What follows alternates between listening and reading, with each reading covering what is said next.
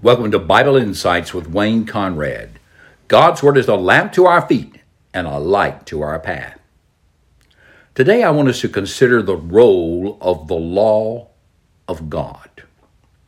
Because Paul makes a very interesting statement and one that we need to plummet the depths of in Romans chapter 8, at the beginning portion of that chapter. It reads, For the law of the Spirit of life has set you free in Christ Jesus from the law of sin and death. For God has done what the law, weakened by the flesh, could not do by sending his own Son in the likeness of sinful flesh and for sin.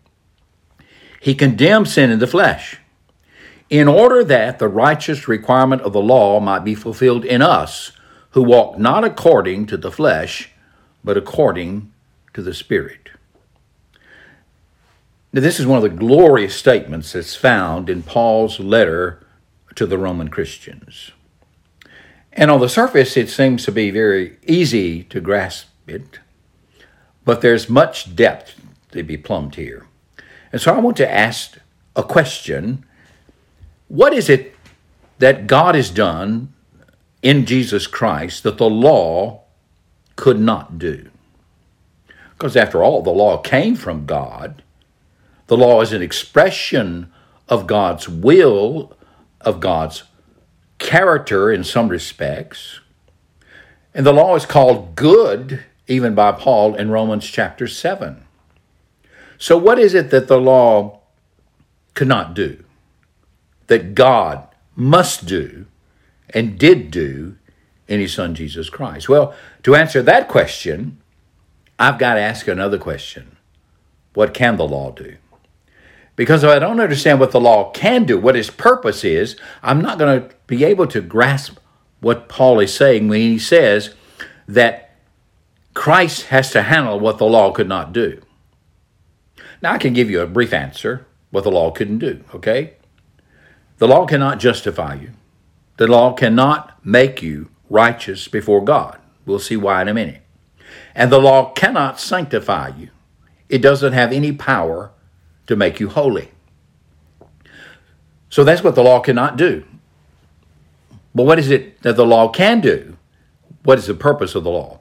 Because we need to understand that. So just looking primarily at the Epistle of Romans, between Romans chapter 1 and Romans chapter 8, in these first few verses, and maybe a reference to Hebrews 10, I want to just go with you what the law can can do, what it can accomplish. And one of the first things that Paul says that the law does in Romans chapter 1 and the beginning of chapter 2 is that the law instructs us. It gives us instruction about the will of God. It tells us what God approves. Now, in talking about the law in Romans 1, the law is never mentioned in law in chapter 1 of Romans. It's introduced in chapter 2 with reference to God giving it to Israel. So that's the law codified. But the law existed in the natural realm of man being created in the image of God before the law was ever given. And the reason we can say that is that there were people who were condemned for various sins that are listed. Therefore, there was a knowledge, some kind of innate natural knowledge of what God looked for in natural man made in his image. In other words, there's a, a, a sense of right and wrong in the conscience of most people in the world and most cultures in the world. But God gave the law, all caps, a capital word, the law, to Israel on Mount Sinai. And it's then spelled out for us in the book of Exodus, Leviticus, Numbers, and Deuteronomy. What can the law do? Well, the first thing the law can do is to instruct us in a way that God approves. Now, the law given to Israel has a very special function. That is, it not only gives us those principles of ethical behavior that's reflective of man as he is lived as an image bearer of God in relationship with God and with one another. It gives laws given distinctly to Israel to separate them out from other people. In other words, the law given to Israel functions in a way that sets them apart. This is called the Old Covenant. And so when we come to Jesus Christ and his apostles, we read about the new covenant, which takes place of the old covenant, replaces, abolishes the old covenant, and comes in its stead. What can the law do? It can instruct us. And the second thing is that the law gives knowledge of sin.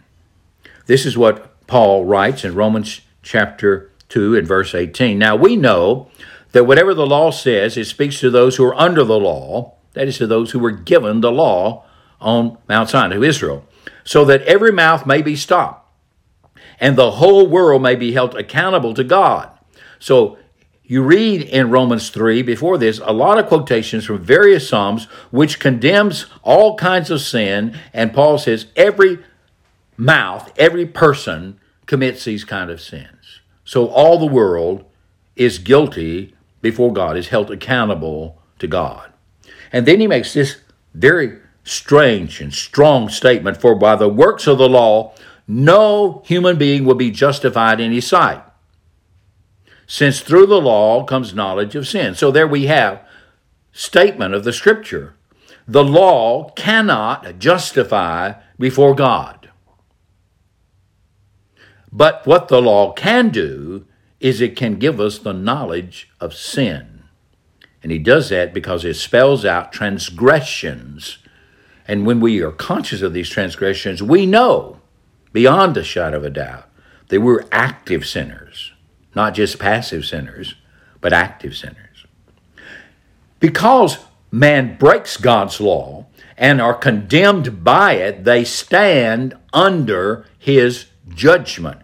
So the law brings wrath, the just anger of God against lawbreakers. Then in Romans chapter 5, verses 12 and 13, and then 20 and 21, we read the following Death spread to all men because all sinned. For sin indeed was in the world before the law was given, that is, before it was given to Israel on the mountain. But sin was not counted where there is no law. What does that mean? Well, men were sinners, and the fact that they're sinners is proven by the fact that they died, beginning with Adam and Eve. Okay, but it means that particular transgressions was not counted because they didn't have that particular knowledge. But death spread to all men because all sin. The law came in, Paul writes in Romans 5:20, to increase the trespass. For where sin increased, grace abounded all the more. The knowledge of sin, the knowledge of God's judgment against sin, and of his just wrath against sinners is necessary background for us to understand what the grace of God is all about. God's favor to undeserving sinners, to undeserving people, abounds all the more in light of the trespasses of sinners so that as sin reigned in death, grace also might reign through righteousness, leading to eternal life through Jesus Christ our Lord. But this is not a righteousness that we are enabled to work out for ourselves. It's a righteousness given to us in the Lord Jesus Christ. We'll get to that later. Romans 6:23 says for the wages of sin is death. But the free gift of God, the donation of God, is eternal life in Christ Jesus, Messiah Jesus our Lord. So the law brings the knowledge of sin. It instructs us in the right way to go. It increases our trespasses because when the law is proclaimed, telling us what we are commanded to do, the sinful nature of man rebels often against this and trespasses it deliberately and willfully, many times undeliberately, but they transgress it time and time again. the law came in to increase the trespass. That's what the scripture says. And the wages that sin pays is death. That's the law of sin and of death. Now, the law of the Spirit of life has set you free in Jesus Christ from this, the law of sin and death. And Paul goes on in Romans chapter 7 For while we were living in the flesh, that is, when we were without the knowledge of God in Jesus Christ, natural man, while we were living in the flesh, our sinful passions, aroused by the law, were at work in our members to bear fruit for death. Then Paul says about his own self if it had not been for the law, I would not have known sin. Now he goes on to explain this because you see, Paul was a very zealous keeper of the law of God as given to Israel in the Mosaic covenant. But there's some aspects of that law that are not able to be externally indicated. And that's the one that caught him. It's the tenth of the Ten Commandments. It's the law of covetousness. For this is what Paul says If it had not been for the law, I would not have known sin. But when the law came, covetousness was aroused within me, and he knew himself to be a sinner. He also says in Romans 7:10, the very commandment that promised life proved to be death to me. You see, the law promises life if you never break it. the, the law promises life if it's never, ever broken, either internally or externally. Now, this is even proven in the ministry of our Lord Jesus Christ. When you may remember when the rich young ruler came to him seeking to know the way of eternal life. And so Jesus points him to the law because that's what Israel, what the people of the Hebrews would look to. He said, Well, what does the law say?